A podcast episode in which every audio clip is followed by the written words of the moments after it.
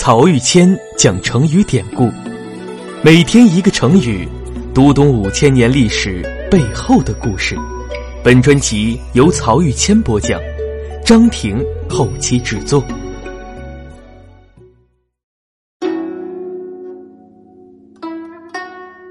这一讲我们分享的成语是“守株待兔”。这个成语啊，出自韩非子《五度》。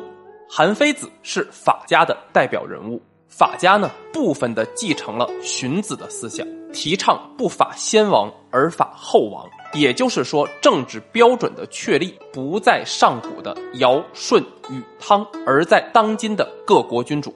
因此，如果谁拿上古理想社会的政治标准来以古非今，就会受到法家的攻击和嘲笑。守株待兔讲的正是这样一种思想。韩非子说呀，上古的时候，人民少而禽兽众多，老百姓受到毒蛇猛兽的残害而无处躲避，于是有圣人出现，教大家建筑房屋躲避祸患，人们就把它称为有巢氏。那个时候的老百姓只懂得吃生的食物，腥骚恶臭的生鱼生肉常常把人吃出病来。这时呢，又有圣人出现，教给大家钻木取火。老百姓有了烧熟的东西吃，就拥戴他为王，号称燧人氏。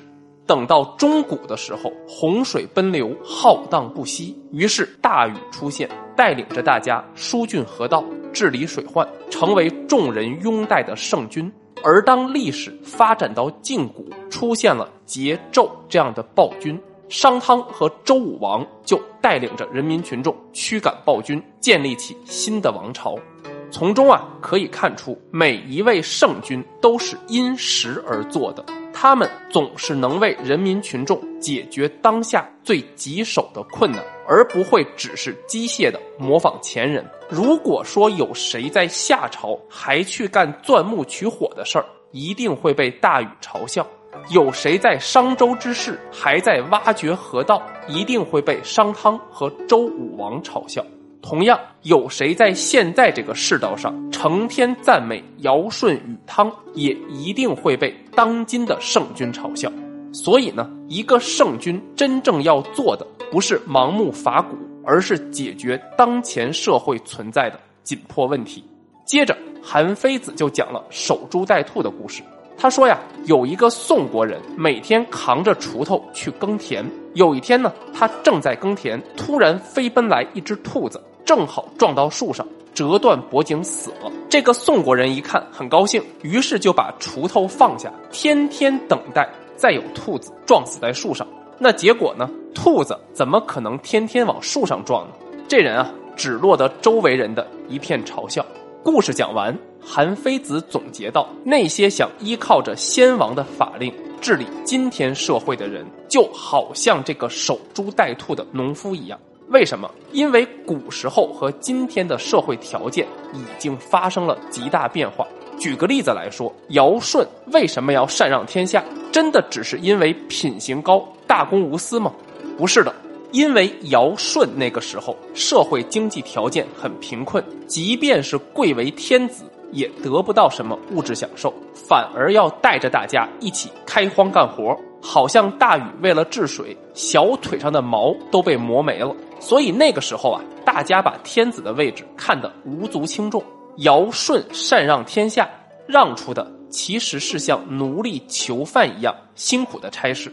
但当今社会就不同了，由于社会经济的发展和贫富分化的加剧，不要说天子，就算一个县令。都荣华富贵享用不尽，自然人人争着当，而不愿意让出来了。这就是为什么人们轻此古之天子，而难去今之县令，实在是因为彼此厚薄不同，个人际遇相差太大了。韩非子在这里啊，提出了一个经济决定论的概念。他认为不能效法古圣先王，理由是古代和现代的经济环境已经完全不同了。而人们的行为举止是随着社会经济条件而变化的。他还举例子说，当遇到饥荒的时候，家里粮食不够吃，哪怕是自己幼小的弟弟，也不会让他多吃一口；而碰到丰年，粮食多的吃不完呢，即便是不认识的客人到访，也可以敞开肚子吃个够。这么做的原因是因为疏远自己的弟弟而亲近陌生人吗？当然不是，而是经济现实所决定的。这个观点，龙应台一九九九年在台湾大学法学院演讲的时候同样讲过。他说，有一个中国作家写了一篇文章，说自己呢在欧洲的一家餐厅吃饭，吃完饭高高兴兴就走了，结果走出去很远，餐厅的服务员才追出来，客气地说：“对不起。”你们忘记付账了。那个作家就此下结论：这件事情充分说明了欧洲人民族性的醇厚，不会怀疑他们是来白吃白喝的。要是换做中国人，一定会拿着菜刀追出来的。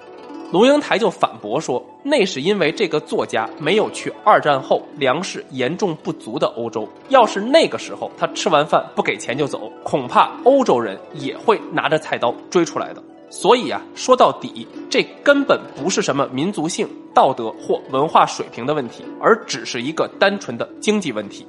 这就是韩非子的思想，把很多看似模糊不清的道德问题简化为经济问题，而顺应现实、厚今薄古，以法为根基，建立强有力的政治权威和高效的行政体制，则是他的解决方案。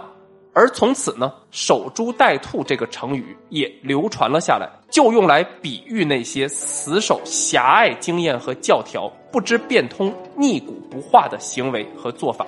后来，这个成语又发展出了另一层含义，就是批评那些妄想不经过自己的努力就侥幸取得成功的人。